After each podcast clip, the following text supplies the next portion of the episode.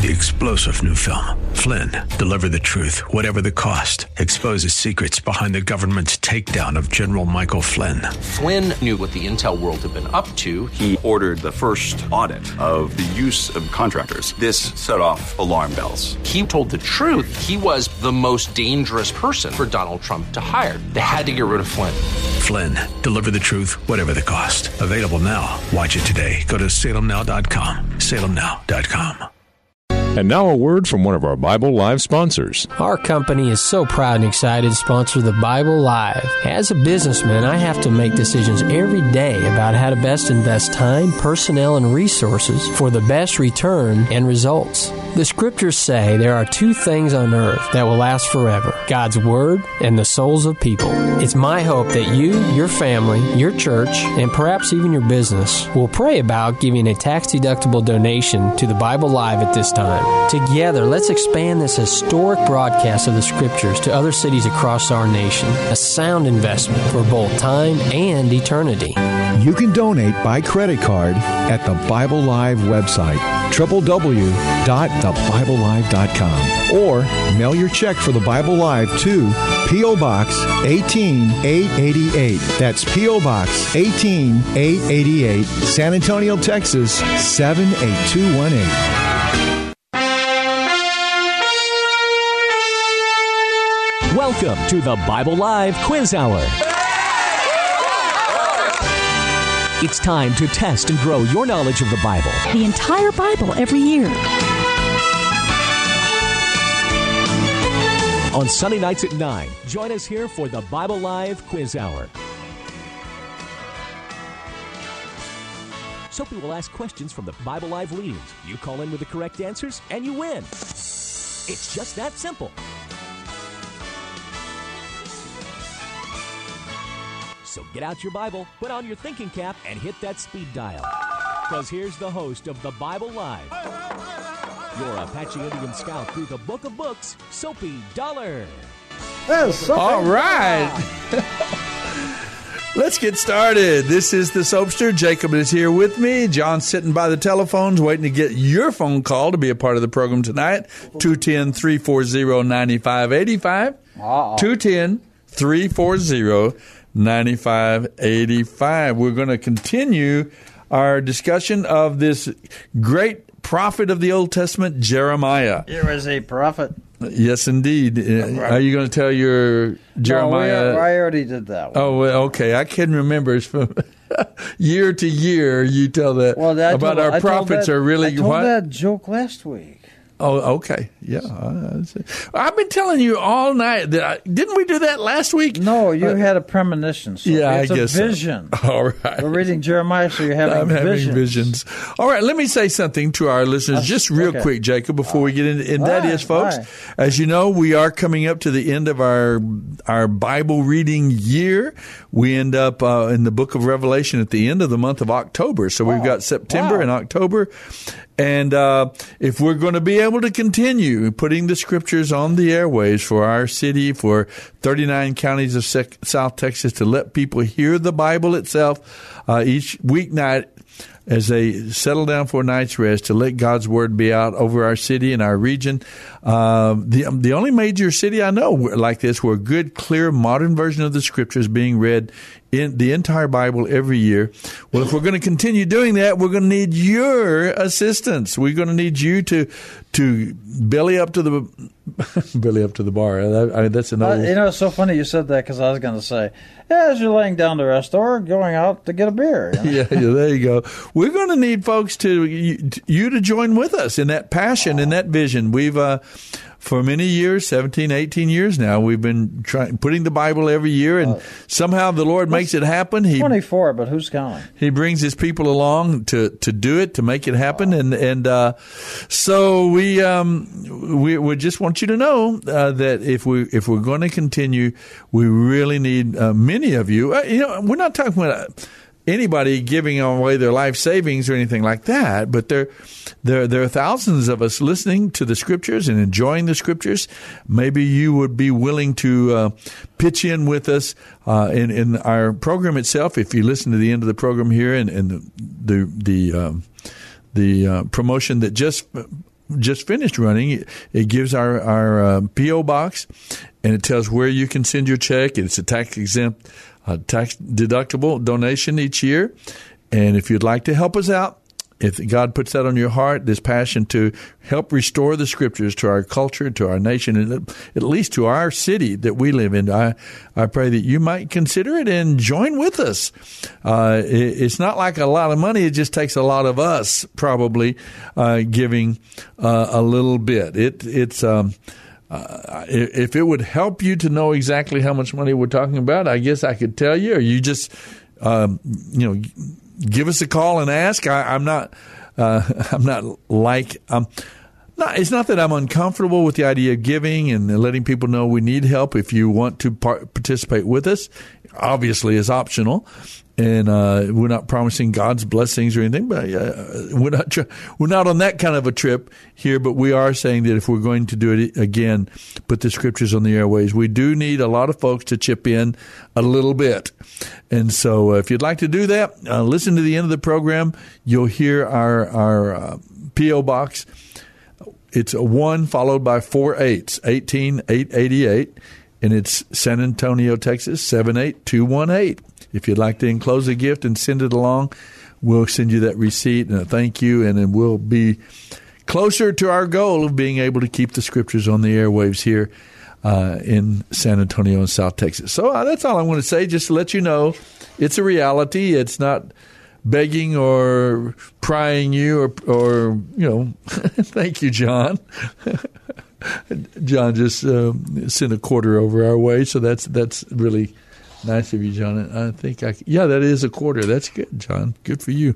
It would take a lot of us, a whole lot of us, if we're going to do it a quarter at a time. There's no doubt about that. But uh, yeah, it could be done.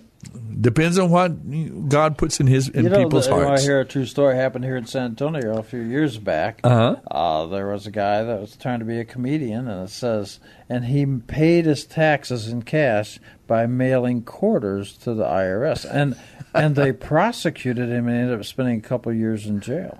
Okay, that's a good idea. We could prosecute our listeners if we if they don't. Uh, we that- could prosecute John for giving us a quarter. yeah. that, yeah. Well, yeah, the IRS would do you probably understand why he did that though? No, Because he's trying to make a joke, and it says you can pay by the quarter. Oh, I And like that. and- but the funny thing is, they charged him. This is a true story. They charged him with uh, interfering with the IRS, and and he said, "Well, I was just joking," but he still got prosecuted. Well, it's the world we live in, isn't it? That's the kind of uh, culture we uh, have today. Uh, and you should know that better than anyone else with that lawyer's mind that you have. Well, let's go to our scriptures tonight. We're going to look at Jeremiah, the last part, the last half of the book. We're going to look at uh, this prophet. He's called the weeping prophet. He prophesied uh, those 40 years leading up to the downfall of Jerusalem in 586 BC. Uh, Jeremiah was there pleading and, and preaching and calling on the people to repent, to turn back to God, to, and he was even telling them, "Don't rebel against Nebuchadnezzar. Take take the punishment that God has, His How judgment." would you know if you were there at the time? How would you know that Jeremiah's right? We looking back on this, we say, "Hey, he turned out the guy was right." yeah, But how do we know if you're standing at the time? How do you know he's right? good question. Oh, it's an excellent question. It really is, and and uh, you had an excellent answer. of course he's preaching, and, and we talked about this even before the program, and some last week as well. His all of his preaching falls in line with with what the people of Israel knew about God, right? He knew Well, about His I think commandments. there you go, uh, because his stuff is in line with the Torah. and there were other preachers. Jeremiah was There- not alone. There he- were other Jeremiah prophets, was not alone. That's correct. and, there were And others some preaching. of the names are mentioned in Jeremiah. Yeah, he says they were saying, "Hey, we're safe. There's no problem about this. We're good to go. We're going to be all right." Jeremiah's all washed up. He's wrong. We are like a we're like a, a meat being cooked, a stew being cooked, and we're we're in, protected inside this pot that they. That That's was their right. imagery, right, sure. and that we're and that Jerusalem wouldn't fall because you know God is committed to us, and so yeah, you're right. It- it- Jeremiah was saying something went against the um, voices and many other voices and opinions. It seems like Jeremiah is so interesting to me because Jacob, I see a lot of parallels between the time of Jeremiah and, and, and the, the culture was coming apart. There was a great division in, among the people. There were some, there was a remnant that believed Jeremiah and obeyed Jeremiah, responded Jeremiah's teaching, but but the culture was headed the other direction altogether. And uh, it, it, it reminds me of some of what we're looking at in our culture today. Uh, and, it, and, it's not political ultimately, and it's it's spiritual. Uh, it has to do with with uh, obeying God, obeying God's commands, commitment to Him, to serving God, and being faithful to God. Uh, and and they just they just weren't there. That Jeremiah had pled. He pleaded with them. He begged them. He threatened them. He did everything to try to to have that influence to call them back to repentance, and they just weren't going to do it. And finally, God told him, "Don't even pray for these people anymore. The, you know, the, the you know, turn out the lights. The party is over. Well, you know, if we if we believe all this, and I, of course we, sh- I mm-hmm. think you should, but mm-hmm. um, if you believe all this, then it's very easy to identify the same conduct in our modern society, and where is the people saying, "No, we got to return here," because if if this is true, if he's saying this is the what's wrong, then we seems like we can identify if we can identify mm-hmm. the same conduct, then are we looking at the same results? Well, let's talk about that. Okay. What were the patterns that we saw in Israel in the time of Jeremiah? Uh, I just mentioned a couple of things that were similar, and that the, the the nation was divided. There was a great schism. There was a great abandonment of God and His commands. Why? But just keep it on your spiritual level. Okay, there were some people committed to obeying God's commands, uh-huh. but evidently the great majority of people were not committed. Mm-hmm. The, and, and, and beyond that, there was a, there was a sizable percentage a sizable portion of the population of Israel at that time is not just that they were not committed to following God's commands. They opposed it. They actively How, opposed. Okay, that's what I'm trying to get to. How did they oppose it?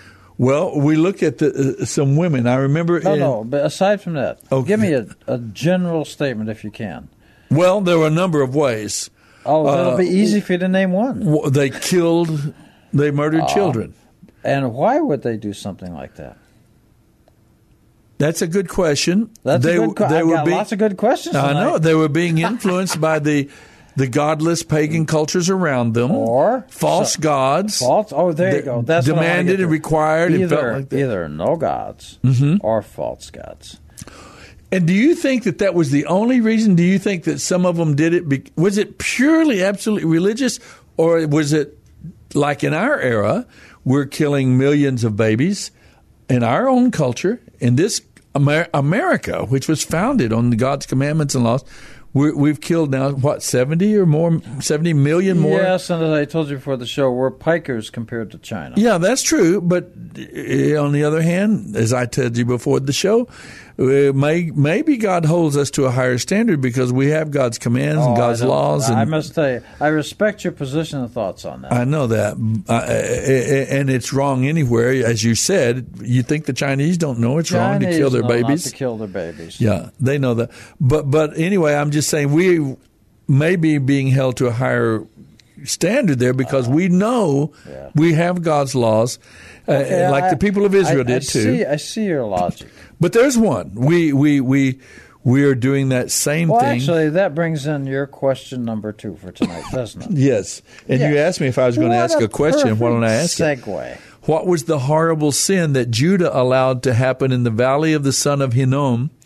Uh, and, and it was this very sac- human sacrifice, burning infants. Take a look at that. It was 32 what? Burning of 32 verses 34 35 yes that's a wonderful passage you get god's god actually through the prophet speaks to that uh, and he actually says how incredibly wicked that was God says, what, where are those verses? Let me well, find it's them. in chapter 32, and actually, I know how you like to read preface verses. Uh huh. Maybe you could start at, uh, let's say, 33. What do you say? My people have turned their backs on me, God says, and have refused to return. Even though I diligently sought, taught them, they would not receive instruction or obey. They have set up their abominable idols right in my own temple, defiling it. They have pagan built pagan shrines to Baal, Baal in the valley of Ben Hinnom and there they sacrifice their sons and daughters to Moloch. I have never commanded such thing, God says, such a horrible deed. It never even crossed my mind to, con- to command such a thing. What an incredible evil causing Judah to sin so greatly.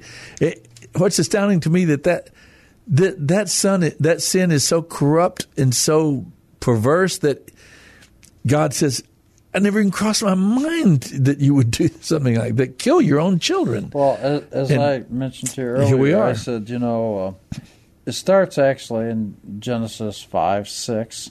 One of the issues is they were killing the children, eliminating the children. They stopped having children Mhm. because they wanted to concentrate on wealth, accumulation of life, sex, but they didn't want the babies. Yeah. So society from the beginning, there's always been a segment of society always wanted to kill their young. It goes on in Exodus. It went on. It's in China. It's around the world. There's uh, killing of the young, Yeah. and so every society has seemed to had to deal with this problem. Now, And, and can I just quickly throw in I the fact would not have it any I listened way. to this debate the other night, and, and Joe Biden, his Democratic debate, he even they're doubling down on the idea of killing, and it's not just now the the preborn. It's we we've got to be able to kill children after even after the Well, woman can decide really- afterwards. That's exactly what I was more concentrating on. Not Mm. just an abortion, that's one issue, Mhm. but then after they're actually independently born. I can't understand in my mind how, after a child's independently born, somebody could make a decision to extinguish it. I don't understand that. Well, we're we're justifying it in our culture today by the woman. The woman can do that. Which woman? I want her name. The, the mother. name. Yeah, I know. The, which, who gave? I, I mean, it just who says who gave? You know, it's my body. I, it- this is not. This is a baby, a child that's Well, growing within you. I, let's I- say after the baby's born, let's say this. I know of no other realm of anywhere in America where one person can determine if another person can, can be killed or can live or not. Yeah, I agree. stepped on my line. Oh no, I know. I was. I was. No, you wanted to finish you. it because you were so enthralled. You were, you were so passionate. You wanted to say it. About yeah, yeah, but, So- but But that's my point. Yeah. But here's what they were doing. So they were taking this god. We'll call it Molech. Uh-huh. Actually, that's not the god's name. That's a play. it's a Hebrew play on words, Uh-huh. uh, because the word in Hebrew for king is Melech. So they're saying it's basically your king, but they're Mhm. misspelling it on purpose, Molech. But that's not the name of the god. Uh-huh. But this they would they would heat it up. Its arms and hands would become just so hot, Mm. and then they would put the babies on the arms and hands of the god. Now the baby was already born. We're not talking about an abortion. here. We're talking Yeah. about a baby that's independently alive.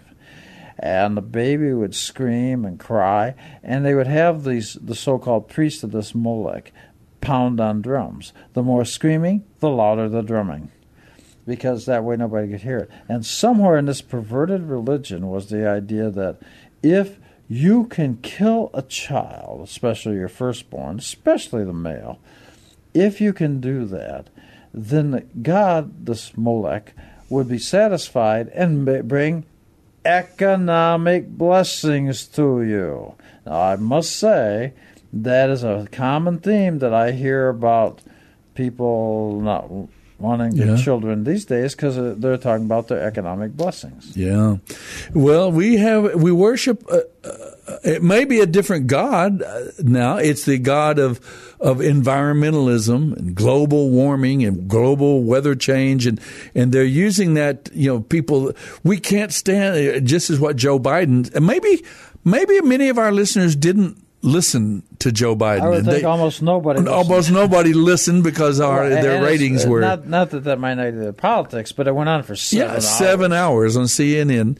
And it- it- maybe you missed this, folks, that Joe Biden actually said is if I'm president, as soon as I'm president, I'm going to remove that restriction that we have on other countries that we will not support abortions in their country because our population is growing so much that we're the whole planet's going to die if we don't cut down on the population. And so his solution for cutting down the population is uh, and going to these poor uh, other countries, the poor and so on, uh, underdeveloped countries, and allow those women to abort, you know, pay for their abortions so that they can, we, you know, they don't have to have these babies. And so, yeah, again, we're, it's the, the God of convenience, the God of, uh, of money, and we can't afford these babies and all this sort of thing. It, it's that same spirit that you're just talking about. Okay, that's one thing that was alive and, and functioning in the time of Israel, uh, a great sin, and we and it says very clearly that God judged them uh, greatly, even used another pagan, godless empire to judge Israel, and. Uh, you know that's just a reality. What what else was there going on there?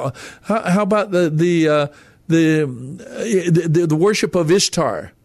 Uh, it says here we looked at this passage. Uh, where was that? Oh, we did mention it. We- Ishtar, yes. Huh? yeah, we had the, the women said we're we we're not going to. And, and this talking was about your number, question number eighteen. yeah. actually. I, I- I don't know which question it was, but we eighteen. Instead of obeying, obeying Jeremiah's prophetic words as he reminded them of God's commands, what did Johanan lead the remnant of Israel to do? No, I'm looking at the one about women. 18, isn't it? In Egypt, there was a group of women, and this is interesting because with the women's movement today and feminism and, you know, uh, this extreme idea of feminist movement and all that sort of thing, uh, what group of Jews in particular talked back to Jeremiah? They mocked God and promised to continue worshiping the Queen of Heaven, which is Ishtar. Uh, well, it is Ishtar, but I don't think we can. And and there's a kind of a crossover here.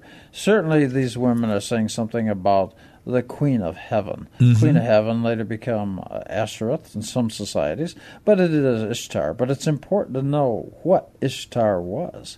Ishtar, we know, is in Babylon, but it has the same god has different names, different societies, Mhm. cultures. But Ishtar had a very unique feature. Ishtar was I wouldn't actually call it a hermaphrodite. I would call it transgender Transgender. because it could actually. So this this stuff is not new at all. Here's a god, a female god that could also be male. It could have relations as a woman, relations as a man. So it had the ability to, to change, uh, and so there, it did have that. Now that was known as the Queen of Heaven. Isn't that interesting? And these women, they mocked God and they promised, and they said, "You, you think we've been doing this on our own, Jeremiah? We've done this with the full knowledge of our husbands, our men. They- They're behind this." So that that's another aspect of the culture and the, the, the sexual perversion uh, that that was a characteristic of that era, and they they weren't just sort of ignoring ignoring God's commands or ignorant of God's commands. They were actually opposing intentionally. Uh, saying, "Y- y- God, we're, we don't care what you think. We're going to do the, and we see that kind of spirit active in our own culture as well, uh, in, terms, in all things sexual, um, whether it's, no matter what perversion you might want to pick out, yeah. they're all versions of it uh, uh, alive and well in our own culture today as well. So these things aren't new. You're right. They're not. It's the- the, constant repeating. Actually, I can easily tie it all the way back to early Genesis before Noah and the flood. And in fact, I must say that isn't there a spot in Matthew where Jesus says something in, in the Christian scriptures about in a time uh, it'll be like the days of Noah. That's right. And you have something to say about that that I never realized before because in the time of Noah, there were no babies, right? They were extinguishing the, all their young. Not the mm. bad guys were, not the good guys. We're going to talk about that when we come back. It may be a surprise to you to learn this about the time of Genesis and the time of the flood and the judgment of God. 210 340 9585. We'll be right back. Dr. Stan Shelton, with offices at Loop 410 and Broadway, has taken care of the Dollar family, that's Suzanne and me plus our three children, for the past 25 years. Suzanne, tell the folks about our dentist. Well, like you say, Dr. Shelton is a dentist for a lifetime. He's got the latest technology. He's busy, but I've never had to wait. And I never dread going to the dentist. In fact, he and his staff are so personable that I actually rather enjoy it. Go to drshelton.com or call 590 7878. One day, God will soothe every hurt, heal every wound, and wipe away every tear. Welcome to today's encouragement from Our Daily Bread. Our reading was written by Adam Holz, and it's titled When We Know Who Wins. My supervisor is a huge fan of a certain college basketball team. This year, they won the national championship, so another coworker texted him, Congratulations! The only problem was my boss hadn't yet had a chance to watch the final game. He was frustrated, he said, knowing the outcome beforehand. But he admitted, at least when he watched the game, he wasn't nervous when the score stayed close to the end. He knew who won. We never really know what tomorrow will hold. Some days can feel mundane and tedious, while other days are filled with joy. Still, other times, life can be grueling, agonizing even, for long periods of time. But despite life's unpredictable ups and downs, we can still be securely grounded in God's peace because, like my supervisor, we know the end of the story. We know who wins. Revelation, the Bible's final book, lifts the curtain on that spectacular finale. After the final defeat of death and evil, John describes a beautiful victory scene where God makes his home with his people and wipes every tear from their eyes in a world with no more death or mourning or crying or pain. On difficult days, we can cling to this promise no more loss or weeping, no more what ifs or broken hearts. Instead, we'll spend eternity together with our Savior. What a glorious celebration that will be. Today's encouragement was provided by Our Daily Bread Ministries. There are benefits to being an AM 630 The Word fan club member, like exclusive contests and discounts to events like Countdown 2020 with Dennis Prager and Sebastian Gorka. Plus, tell us your birthday, and on your birthday, you'll get presents in your inbox, including a gift basket from Southwest Exteriors, an oil change from Belden Automotive, and truffles from Alamo City Chocolate Factory. Sign up now at am630theword.com. Sponsored by Southwest Exteriors and AM 630 The Word. Hey, this is Bob Waliszewski. Thanks for listening to Plugged In. Taylor Swift has just released her seventh studio album, Lover. And as many predicted, the album's sales are through the roof. In just 48 hours, Lover has the most sales of any album released so far in 2019. Desperate people find faith, so now I pray to Jesus too. This collection of 18 tracks largely veers away from the singer's past dark vibes and steps into lighter, more vibrant shades. And, as is common for Taylor, it gets personal. We hear many songs about love and loss. That said, some lyrics also include suggestive and sensual references, as well as allusions to drugs, alcohol, and a handful of profanities. See our full review at pluggedin.com slash radio. I'm Bob Waliszewski for Focus on the Family's Plugged In. Find out more about your favorite programs and the ministries on AM 630 The Word by going to the program guide at am630theword.com. There you'll get connected to the ministry website, email, and phone number. Plus, find out when your favorite show airs on the program guide at am630theword.com. Tis so sweet to trust in Jesus, just to take him at his word, just to rest upon his promise, just to know, thus saith the Lord. You're listening to the Bible Live with Soapy Dollar.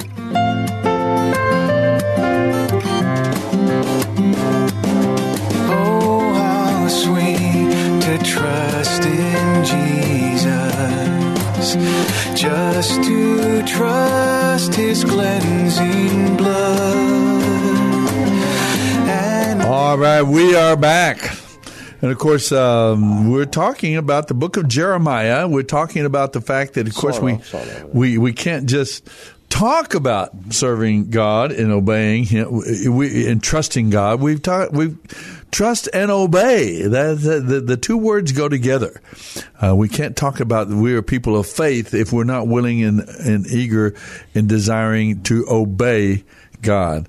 Trust and obey. Trust and obey. Faith and obedience go together in the biblical formula. Uh, Well, let's take a look at for something. sure. What- okay. Did you want to talk to uh, take a call or? Let's do that. We better do that before we go too far. We want to talk. I think Harold is our first caller tonight, calling in. He's on line one. Harold, how are you tonight? Thanks for calling. Well, I'm doing, I'm doing okay. I'm doing pretty good. I'm glad to hear Thanks it. Thanks for calling, Harold. Come on, Harold, get get up, Tell- tell upbeat. more. Let's Tell go. Let's hear it. Uh, but, Well- but the passage we're talking about tonight is kind of a hard passage, isn't it? Well, you're talking about the children, and you're talking about the sacrifices of the children, Mm-hmm. and and you're also saying things about abortion, and even after children are born. And I have come across some Jewish literature that it uh, says, and I'll just read it out right. It says the very first of the Torahs, but it says 1600 commandment is addressed to the couple: be fruitful and multiply, fill the earth Yes. and master it. Genesis one twenty eight. Yes. Now I'm not. Now it, there's a reason it says 613. Uh, maybe a rabbi could figure it out, or maybe even Jacob. I shouldn't Uh-huh. say even, but compared to the ten, but they're all. uh, From what I understand, the ten, if they're written out, there might be 613. And you know, there's something else I wanted to say. Um, I guess it'll be all right. Uh, sure. Yeah. So, uh, you know, you know, my wife and I, you know, I've talked a lot about my uh, my son Harold, but there's, you know, there's things that y'all don't know. I said, you know, when Dana was, when we were first trying to have him, oh, the very first time she was pregnant, it's like we have the name, we know, we didn't see, we don't have documentation, but we felt in our hearts that it was going to be a girl. And it was a real, real feeling. Uh huh. And it's six or eight months. I mean, six or eight weeks. And Abigail Grace Campbell was going to be her name. Yeah. So, you know, so, and then she had a miscarriage. And then, honestly, she had another miscarriage. Uh huh. And then, of course, the story is we do have Harold now.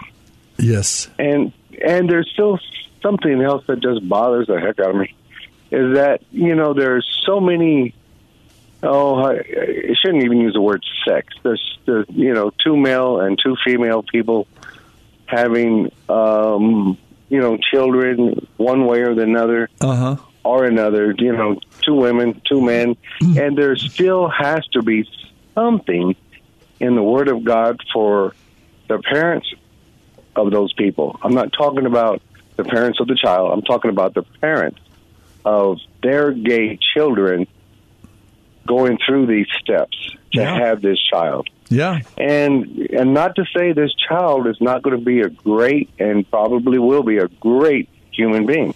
My own grandfather didn't have my dad till he was 54.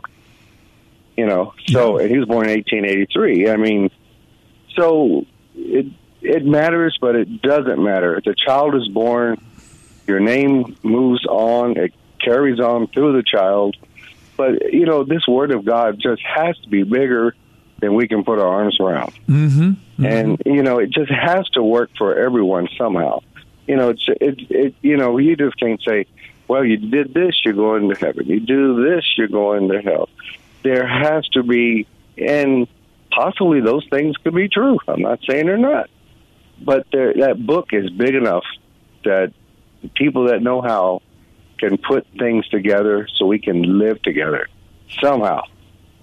And that's basically all I want to say. And that uh, I forgot who you said that was running for president. That would be a good line right there, the very first commandment. I don't know if he's Jewish or not, but it doesn't say commandment. But the first thing God said to Adam and Eve. Be fruitful and multiply. And he said the same thing to Yeah. Noah after the uh, after the judgment of the flood.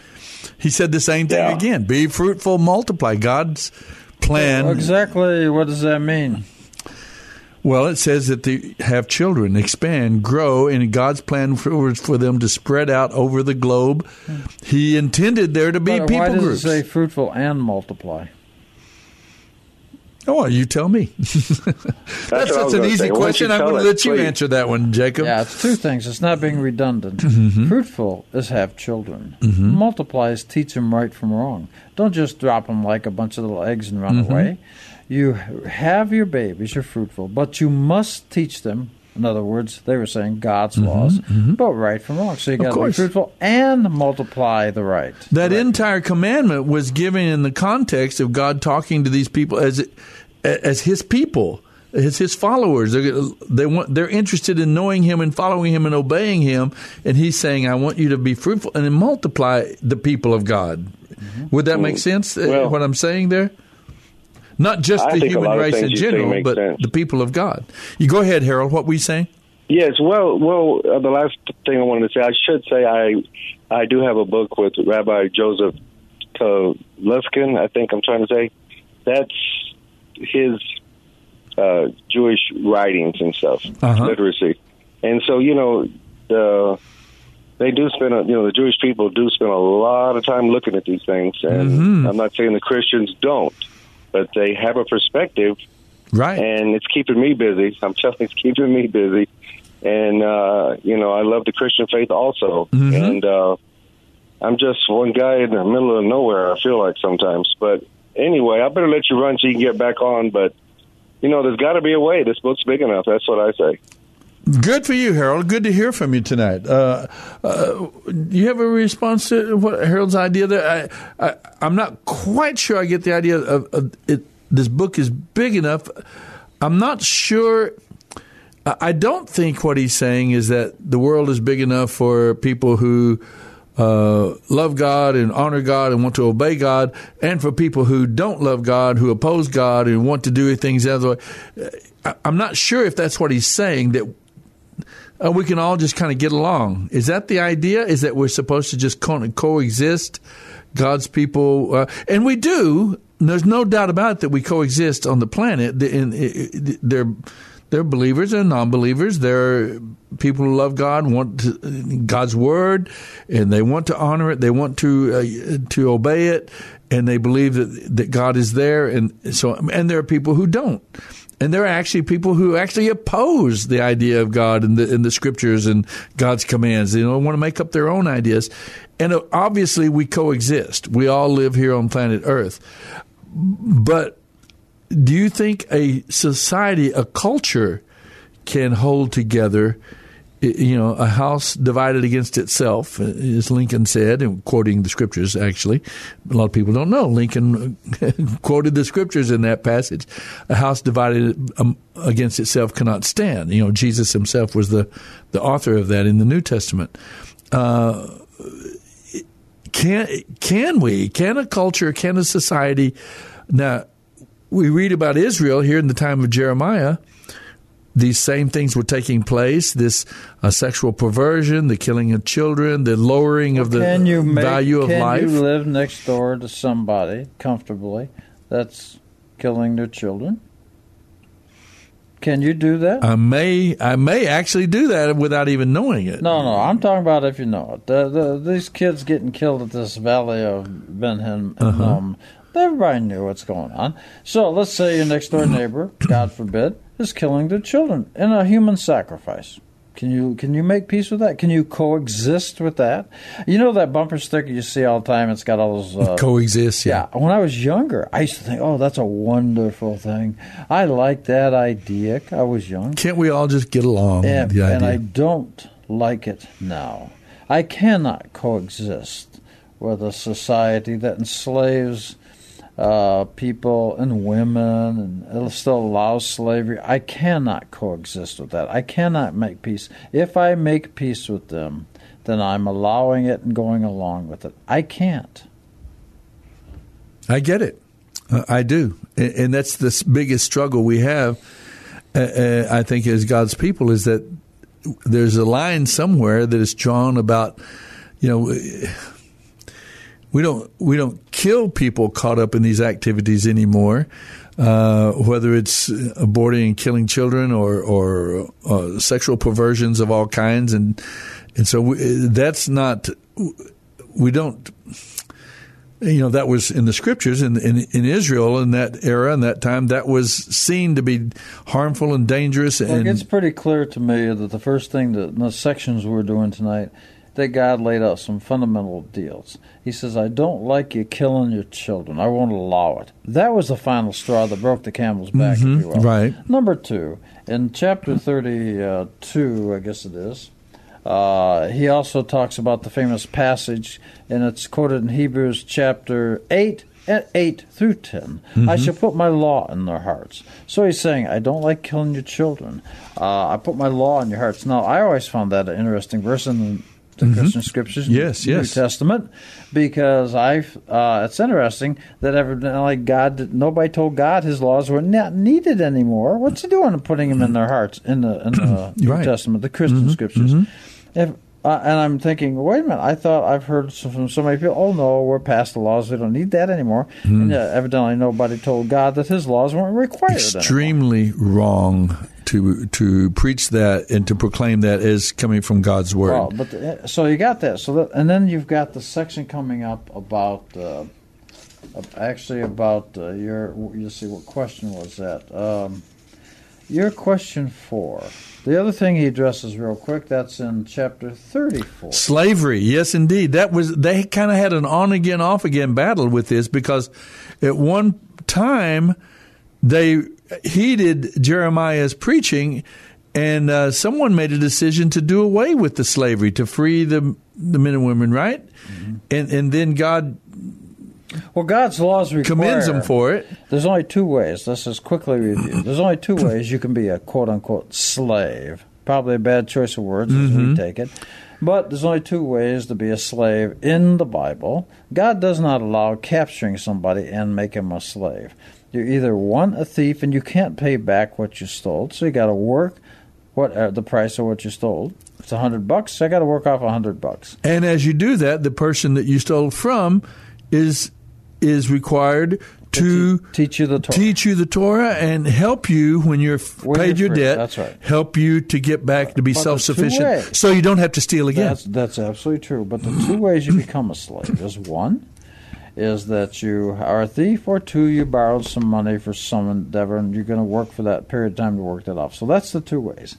Now, what's happening in uh, chapter 34, verses uh, 12 through 17, it actually comes up in, uh, and he's saying, Look, I, you set off your. Uh, uh, the covenant that God said is no matter what they owe, no matter what they owe, in the seventh year, they're free.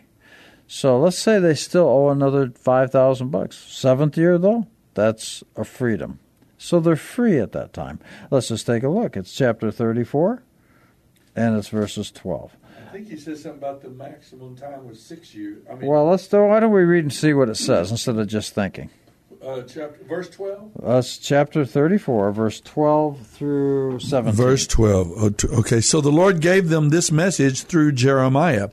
This is what the Lord, the God of Israel, says I made a covenant with your ancestors long ago when I rescued them from their slavery in Egypt. I told them that every Hebrew slave must be freed after. After uh, serving six years in the seventh year, right? And at the beginning, actually, it says in the beginning of the seventh year. Yes. For but your ancestors paid no attention to me. Recently you repented and did what was right, following my command. You freed your slaves and made a solemn covenant covenant with me in the temple that bears my name. but I'm sorry. But now you have shrugged off your oath and defiled my name by taking back the men and women you had freed, forcing them to be slaves once again. So what? The so that's one thing he didn't like. But he's starting off as saying, "I don't like I don't want you killing your children. I want my laws in your heart, and I don't allow you to take people back as slaves. Let's say a guy owes, example, let's say he owes $6,000. Okay. And let's say in the sixth year, he uh, he still owes six thousand bucks, so he's not going to be able to pay it off. Right. So he, but he still must be set free at the end of the second year or beginning of the seventh year. So what happens is they're not doing that. They're ta- they're releasing and them taking them back, and that is a violation. Slavery by just taking another human being and making them your slave is a hundred percent forbidden by God in the Bible. Well, look what God says about that. He says, therefore, on the basis of that decision they took to disobey God's laws and bring people back under slavery, uh, this is what the Lord says Since you have not obeyed me by setting your countrymen free, I will set you free to be destroyed by war, disease, and famine. You will be an object of horror to all the nations of the earth. Because you have broken the terms of our covenant, I will cut you apart, just as you cut apart Mm, is that division we're talking about? Cut apart the calf when you walk between its halves to solemnize your vows.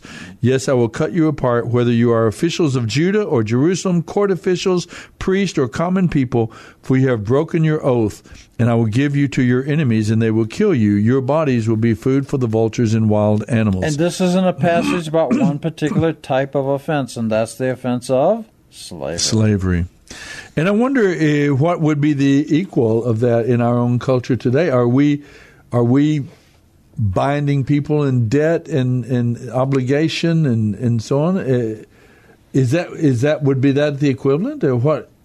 Would that be something that would be binding on us as as a, as a society or as people who know the laws of God well, today? that's why originally they had set up in the Constitution something about bankruptcy because every so often a person is so overwhelmed by debt they can no longer be free. So they actually set it in our Constitution that a person can go bankrupt and extinguish their debts. So there, there it was meant to be that kind of a reflection. Mm-hmm. Mm-hmm.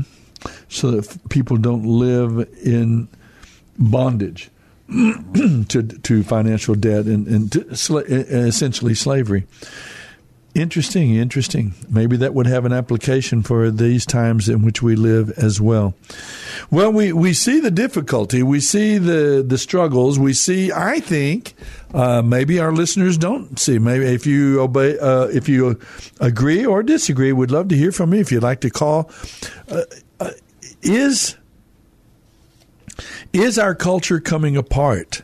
It, are are we in danger of as a society who knows God's laws, who was founded on, on the laws of God and the the uh, the scriptures, the the Bible uh, has been the basis for the fountain of uh, Western culture and civilization, and we do seem now to be turning, coming apart at the seams, dividing, as the scripture said, dividing like like you divided that that heifer when they walked between when they took the vow.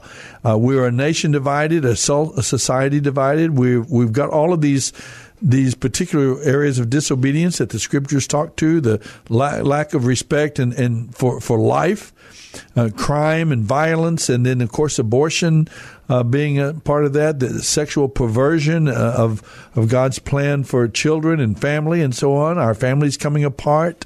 Uh, are, are we. Are we are we subject to the same judgment of God? Is He going to? It just seems difficult. I was thinking about this this last week.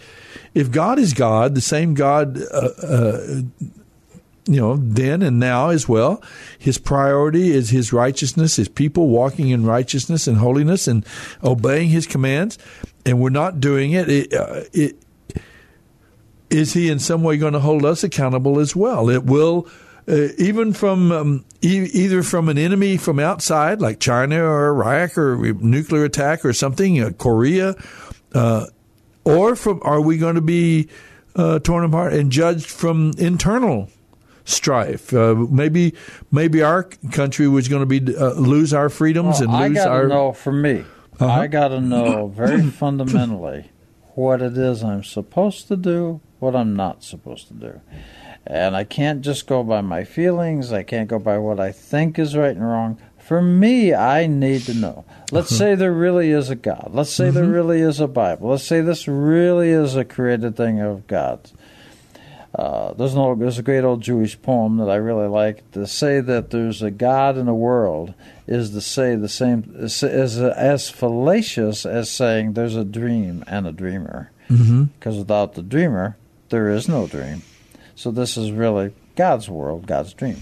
But the point is, is I need to know. I can't. I can't just go out and say right and wrong because that leaves people in a never, never land. And I, I, I personally have learned that if people go out and if I say that, then the first person that comes along, a false religion, can come along and say, "This is what God meant." Yeah. And if you don't know any better, you'll say, "Oh, that's what He meant. Okay, I'll buy that." And that's and that too happened to Jeremiah's time. I sure did. Because Jeremiah wasn't acting. Uh, it, one reason they call him the weeping prophet is he was he was rejected. He was insulted. Uh, his his sermon, uh, uh, the king called for him to come and, and deliver his message, and he would read a page, and the king Zedekiah would tear up the page of his sermon. There was such disrespect for God's laws and His commandments, and yet Jeremiah was not alone.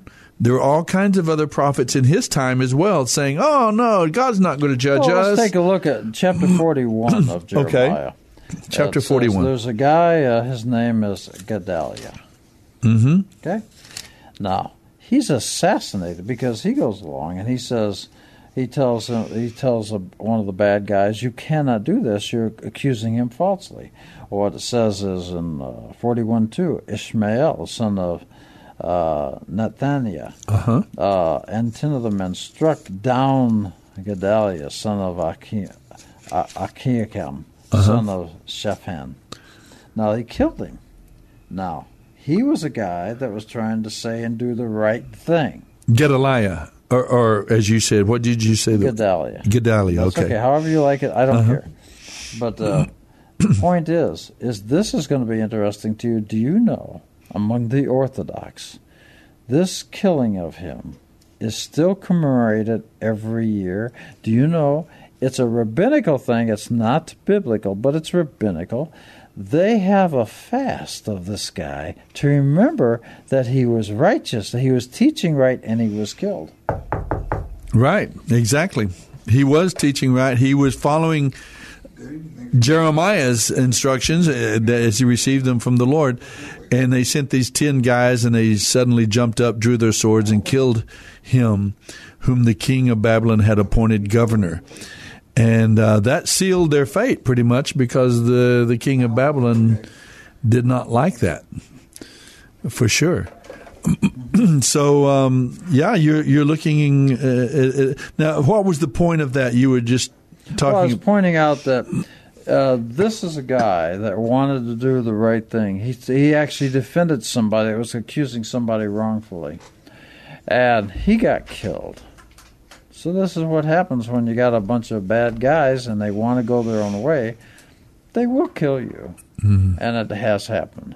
And, but and I also think it's fascinating, just for a point of interest, that uh, is that uh, that uh, this is a fast that's remembered among the Orthodox. They still have it's rabbinical. I'm stressing rabbinical. It's not biblical, Mhm. but they still have a fast of this uh, guy, even today. to remember his Yeah, that's right. his faithfulness, his desire to honor God, So- and the fact that he was killed. That's right. And and so you, I talk about Jeremiah's influence with especially in the Orthodox world. That's there's an example. Mm, mm, Okay. Do you want to take another Let's call? go. Let's go. I think it's it's Alva. Is that right? Uh, on, on line one, I believe she is with us. Hi, Alva. Good to talk with you. I appreciate you calling in. We we need another perspective. Are we just sort of are we totally out out to lunch on this, or are we looking at God's word and going, how does this apply?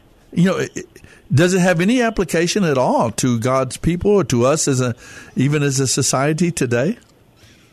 Well, okay, I feel, first of all, okay, what's the difference between what you were talking about, the seven year, uh, when they let them set free? Isn't the year of Jubilee the same thing? No.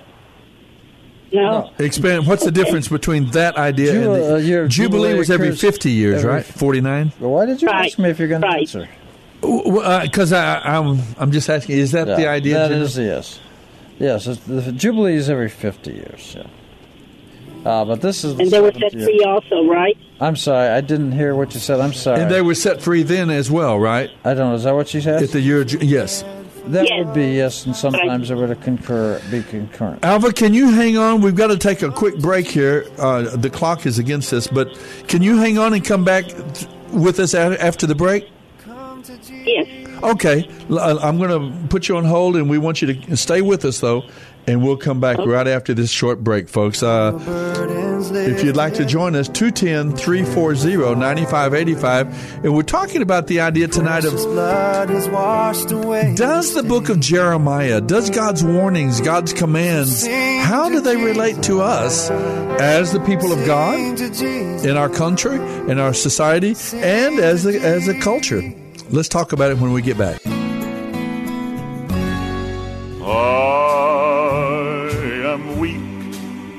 Thou art strong.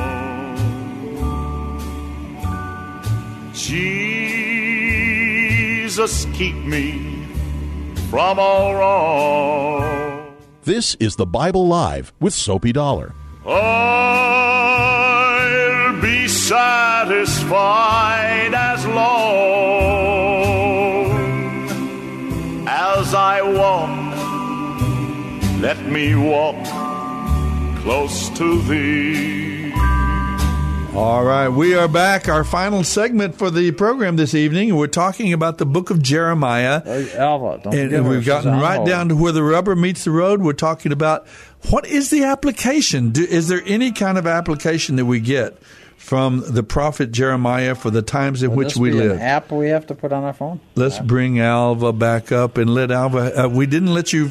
Uh, you had an idea, a thought when you called in, and Right. uh, we'd like to kind of get your thought of: uh, Is there some application? Is there?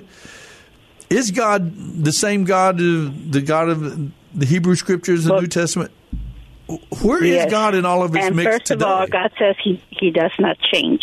Right, that's true. He's the same yesterday, today, and forever. hmm Right? Yes, without okay. a doubt. Now, and and I do feel like okay, uh, if they had the same thing that, and maybe they do in Israel, I don't know, but let's say here in America, if they had that same law, you know, how many people would take advantage of trying to get everything they can, knowing that they can't pay it back, and be set free? Mm-hmm. Is that not like stealing?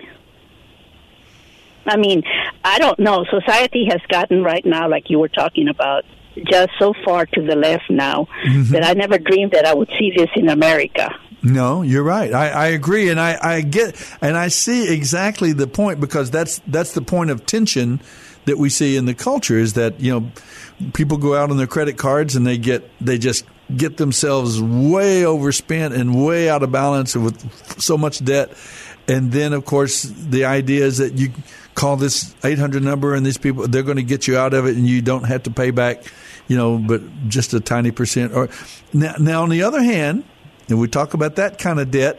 On the other hand, some of that might be, and Jacob could speak to this, I think, uh, is is all of that debt um, legitimate in the sense of uh, of the, of the overcharging charging in terms of the 19% interest rate and things like that, Alva. Uh, Right, I- right. I, I, I've I've talked about this, and so there there could be something in there as well on the idea that we shouldn't be charging that this kind of interest uh, on people. I, I get it, uh, but it's just I get also the point you're saying that if we if we knowingly Right. take out the loan and we knowingly take the money and spend it, then uh, with the idea that we're just going to not pay it back, is that not stealing? So you're you got a good question. It's not. I'm not saying that the, all these things are easy to answer necessarily, but I'm wondering uh, to speak with clarity about God's laws and, and God's word here. Wh- What should we be doing, and are we actually seeing some of the extremes and some of the the disobedience to God by God's people in this time of Jeremiah? Are we as a society, and particularly, I think, the people of God, those of us who claim to be to love God, to want to serve God and obey God, uh, are we compromised? Uh, are we not forgiving? Are we stealing? Are we you know, disrespecting the value of life in, in terms of being involved in these things and allowing the killing of innocent children and, and, and these other things, the perversions and so on that we talk, they're all there. Uh, they're all here in our culture. The battle is here. There's no doubt about it. I don't think anyone would would argue with the fact that we are a society divided, and a lot of it is along these moral, even biblical, spiritual lines that uh, a lot of those lines are being crossed, and, and uh, that seems to be the struggle that's going on. Um, Jacob, you got a, th- uh, how does we saw how it worked out in Jeremiah's time. Uh, God judged them. Nebuchadnezzar came. He they killed millions of Jewish people. The, the Israel Jerusalem was destroyed. Not one stone left on another. I mean, they God judged them seventy years of exile, taken out of the country. Uh, and not saying that that would so, happen to us necessarily, so but that's the lesson. Then how do you have that not happen? Right. That's what I was going to say. It, it, it uh, if God didn't uh, forgive Sodom and Gomorrah, why is He going to forgive America? yes, I was just thinking of that quote from I think Billy Graham's uh, daughter, Anne Graham Lotz. Uh, if God didn't forgive uh, Sodom and Gomorrah, how he, how is He possibly going to forgive us? And, and well, I think. Yeah, go ahead. I think what's wrong is that there's so many people that are divided, like you said. You know, now I don't know whether it's because of the enemy with confusion and all that, and maybe we're not teaching the way we're supposed to be teaching. Mm-hmm. You know, because a lot of the young people are confused because you do one thing and say another. Yes, but uh, in, in the long run, what's wrong with the people that do the wrong thing is they don't want to be accountable to anybody, much less a God. Right, yes. So, you know, because you know that we're all accountable to God. Ultimately, we believe that we ultimately we will be at least someday, and right. even in this life. Well, let's. That's see. what we're talking let's about. See, is that uh, Soapy and Alva? Let's see if we can actually find a passage to address this. Yeah. Okay. How, about, Alva, you want to hang with us or and stay with? Okay. yes. Okay. Good. Yes. Go ahead, Jacob. I like I like this conversation. good. I appreciate you being a part of well, it. Thank you. you. Know, we always say things like because we're doing this because the kids do this, we do that. Well, let's see what in the world they did. Let's see. Chapter 44 of Jeremiah. How about this? It says, The Lord of hosts, God of Israel. By the way, just as a quick aside note, we'll discuss sometimes what Lord of hosts is. Mm-hmm. It does not occur in the Torah, it only occurs in uh, the prophets. Okay. And it always says only God, the God of the Bible. So it can't be other gods. We'll talk about that in a minute. But let me mm-hmm. go back. I, I, don't want to get sidetracked. The true the and Lord, living God, yes. Uh, 44 2. The Lord of hosts, God of Israel, says, You have seen the disaster I brought upon Jerusalem and all the towns of Judah. They are in ruins today. No one lives there. Because the evil they did to anger me, going to offer sacrifices and serve other gods, whom neither you nor your ancestors knew. I constantly sent, sent you my servants, the prophets, to say, Don't do this abominable. Uh, abominable thing, sorry, um, uh, which I hate. These people did not listen nor pay attention, but by turning their back from their wickedness and refusing to sac- they continued to sacrifice to other gods. Therefore, my anger and wrath were poured out against the cities of Judah and in the streets of Jerusalem, which became a desolate ruin, and they still are today. Now, so we know what the issue was with God was not paying attention to the one God and his laws. If they did other things, that we don't have to imagine people saying things, doing different things. We have absolute concrete explanation of what was wrong and what they did wrong. Mm-hmm. So there you go. And like and like, said, the same God God doesn't change. And uh, now it's a little more. When we say that, I'm not trying to say it's a little more complex than that, but I think we do have to know about God and God's character, and and primarily He judged the people in the nation of Israel based on His people, the, the, called Right. by His name, and I think if I understand correctly, uh, some people talk about the fact that God, is, if God judges America, He's going to be judging it on the basis of His people. Now, right. there are either too few of us in this culture, too few genuine, real followers after God, uh, real followers of Jesus, uh, the Messiah, or, uh, you know, seriously, people who are serious about obeying God. There are either too few of us uh, to make a difference, and yet, if I understand correctly, if my people, God says, will humble themselves and pray, not not those outside the faith, no, not those who don't love God and, and even hate God or reject God, or whatever, but He judges the nation based on His people. And so, whether we're too few to make a difference, or it seems like the idea, Alva, is that we are that God's people in our society are are compromised. That, that God, as God looks at His people, those of us who do know the Lord and walk with the Lord, we are caught up in some of those same sins. And, and, and like you said a while ago, when the young people look at us, they don't see us living out uh, that faith and that obedience, and that and they, they see perhaps many Well, Christ- people who here- call themselves Christians or believers caught up in the same perversions, the same sins. The thing we should be avoiding Yes. then, if, Yeah. Yes. if, if you're correct, Soapy, the thing that the God's people, as you put it, should do is avoid false gods and idols. In fact, did you know Well- uh, idol worship is for a big a biggie for God? In fact, did you know there's a store in San Antonio that sells idols? Mm-hmm. Uh, I'm, Oh, I'm not God. surprised. Yeah, did you know? Do, do you know what the name Right. of the store is? Uh, what is the name of the, sto- the store? Yes. No, I don't. Okay. Well, this is a joke, folks. Don't get Okay. mad. I'm not. Don't the company sue me. But it's it's uh, it's idolatry. A dollar tree. It's a joke. It's Okay, a joke. right. It's a joke. That's a Okay, dollar. we got it. We got it. All right. When you have to explain it, That's right. But that's okay. No, I'm okay. joking. Dollar Tree's a wonderful But- store. Go buy something but there tomorrow. may be, yeah, there, but there may be, uh, in, in a Oh, way. no, they do not sell something- idols. No, no, no. real You're not talking about them, Dollar of course. Tree but, does not sell idols. Okay? but to take seriously the idea, are, are we? mm, Um, are there idols of, of in our culture and Well, society? when- we- well, here's a, here's when thing. when America I hear, when here's America something- was Go ahead. I'm sorry, Alv. I didn't mean to cut you off. Go ahead. when America was established, it was founded in God, right?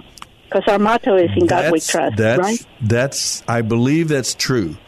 And when the Jewish That's nation being was coming questioned to the nowadays, of course. That everybody's saying, "Oh, that's not Yes. true," but it seems to Soapy, me you very just clear. told me to let her talk. I know, Maybe I know. you should do that. Yeah, I, I, I am. I want to. Go ahead, Alva. Anyway, anyway, when the Jewish people were coming into the new land, God told them, "When you come into your new land." In Deuteron- Deuteronomy 18, Mhm. it says, "Do not do these certain things," and one of them was witchcraft. Yes. right? Yes. And the homosexuality, you Mhm. know, Yes. and stuff like this. And it's so prevalent now. And I don't, and I'm not saying, like you said, we don't judge the outside world. It's in our own, like you said, it's God's people. Mm-hmm. And uh, are we conforming to the world? That's what I would like to know. You know, because it seems to me like there's several Yeah. churches, and and if you don't have a lot of rock and roll type music and stuff like this, the kids don't come. Well, I understand that God wants the kids to come because we change. I mean, I mean, there's progress. I know. I understand that. Mm-hmm. But is it because everything that's falling apart? Is it because the Antichrist is getting ready to set up?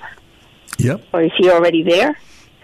I don't know. I mean, there's a law in California right now, and I don't know if you know or not. But do you know that if you steal less than seven hundred dollars, they will do nothing to you? Yes, I, I, I've heard about that on the news the last uh, month or so. It, it, it's a relatively new law, right? Yes. Yeah, I, I do. I, I have heard of that. Yes. and then I'm going. So what keeps the people from not from? It's like temptation, like stealing. Well, as long as I don't steal over seven hundred dollars, they can't do nothing to me. Yeah. I I mean, you if know. our, if our listeners don't know about that, uh, it is true.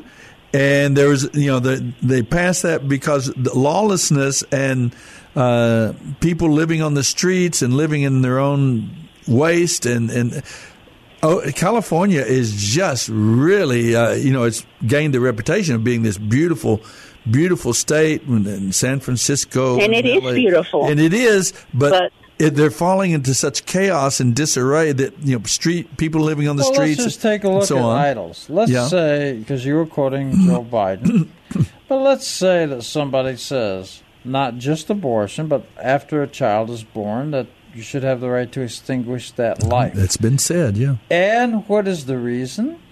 It's for taking care of the climate. Mm-hmm. Why is the climate important? So we can have better crops.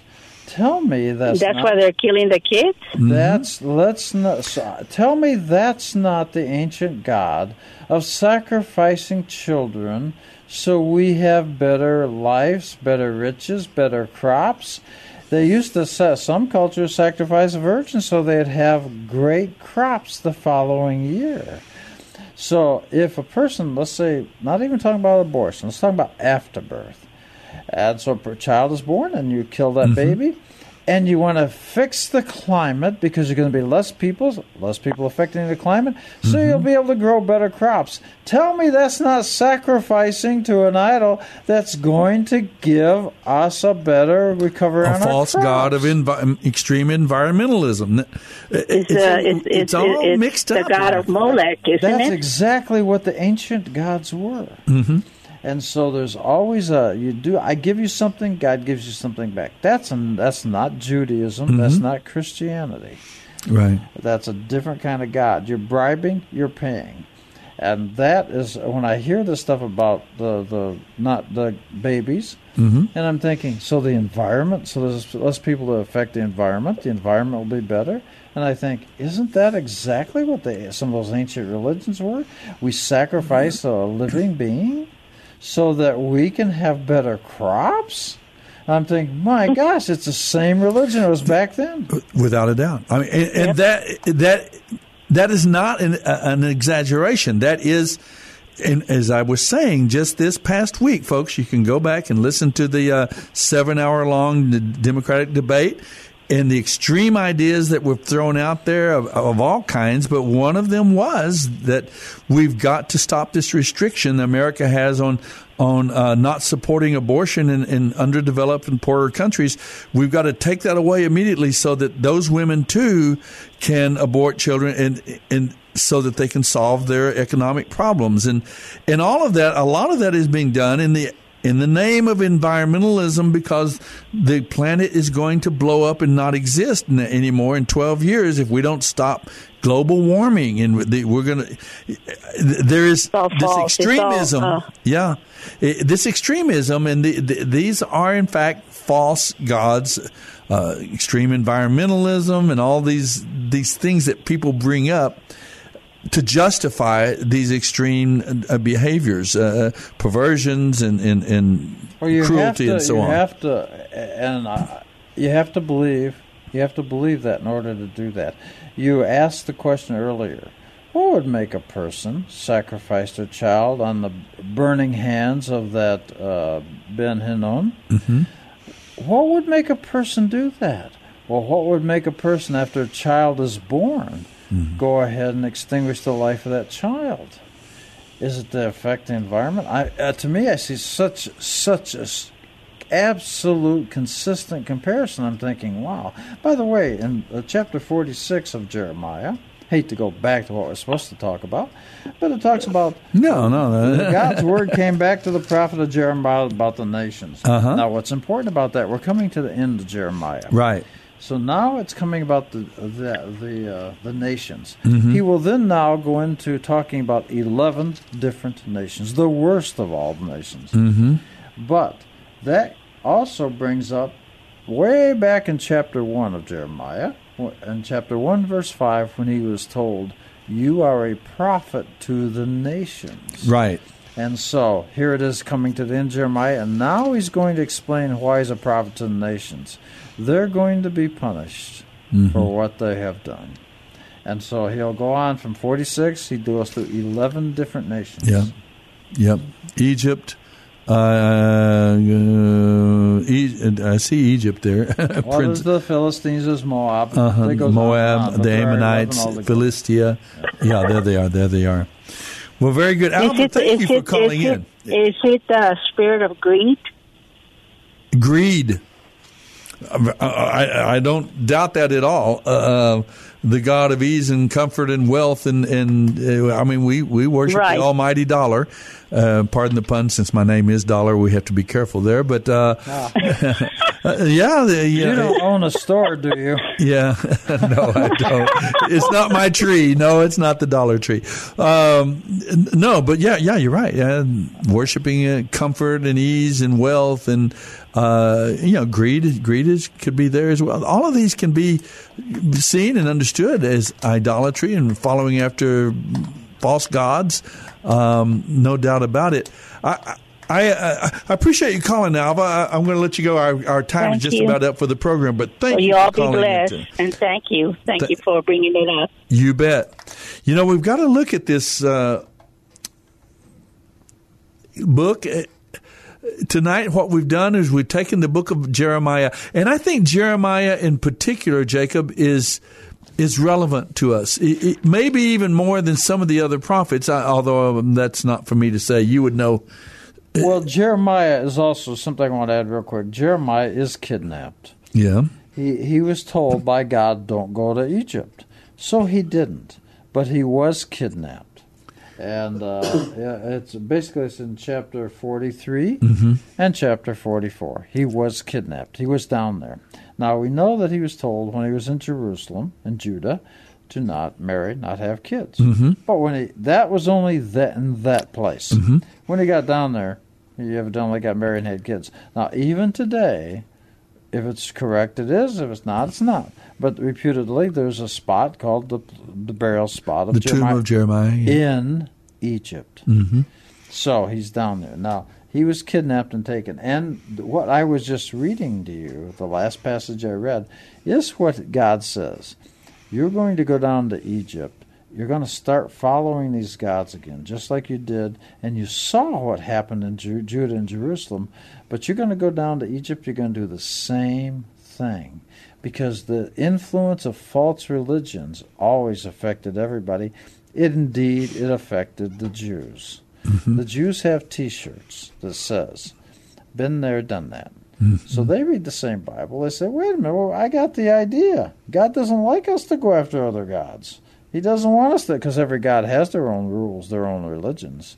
So the Jews got the idea, and now what's fascinating is when so God is going to say down in Egypt, you, the, you're going to do the same thing. There's something so powerful about the other gods, but the logic in the end of Jeremiah, and I'm just jumping ahead because of time. Mhm. But there's a logic that these, especially the women, give when you're talking about the Mhm. Queen of Heaven. Mhm. They're saying, look, the reason we're doing this is God in Judah and Jerusalem proved he didn't do a thing. He didn't save us. So why should we worship him? We're going to go after this other religion. Seems like pretty good because, you know, Egypt's still here. Nobody's messing with Egypt. And they have these gods, the Queen of Heaven, which in Babylon was Ishtar.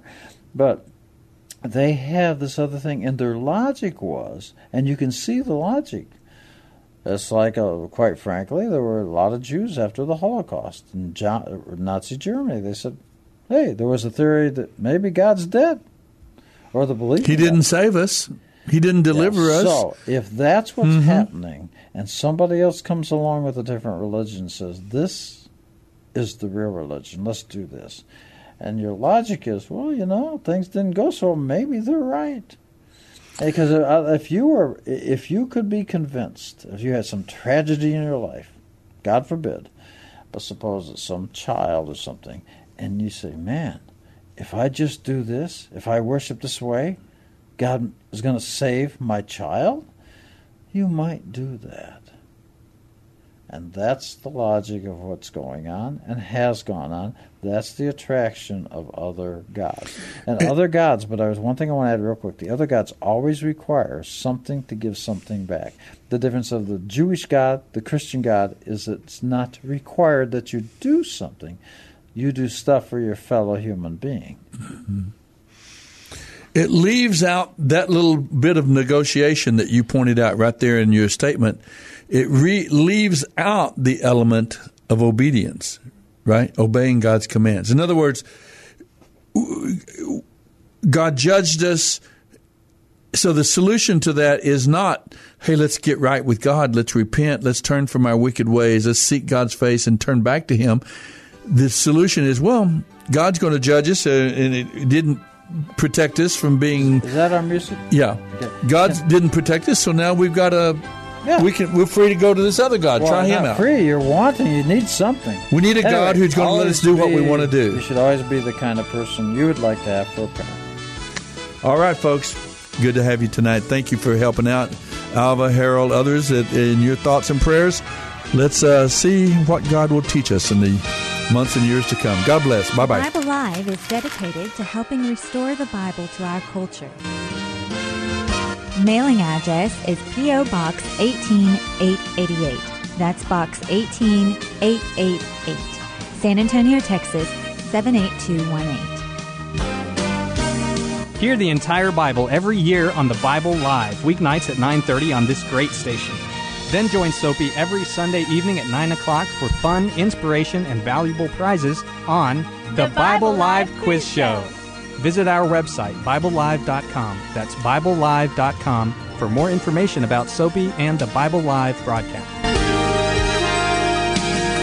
You may also order materials at the website and make tax deductible donations to help minister to our military personnel and broadcast the entire Bible every year to America and the world.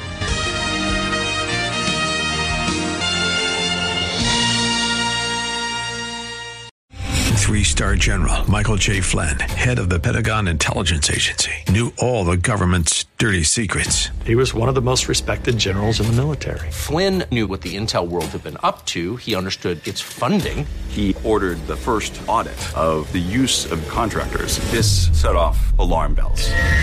The explosive new documentary, Flynn, Deliver the Truth, Whatever the Cost, uncovers the facts behind this scandal. Flynn told the truth. He was the most dangerous person for Donald Trump to hire. I find out the worst enemy that I'm going to face in my life is right here in America. They took my assessment and they wanted me to change it. And I was like, I'm not changing it. They had to get rid of Flynn with in depth interviews, archival footage, and never before seen personal records of the man behind the headlines. I just felt like I was drowning. Flynn, deliver the truth, whatever the cost.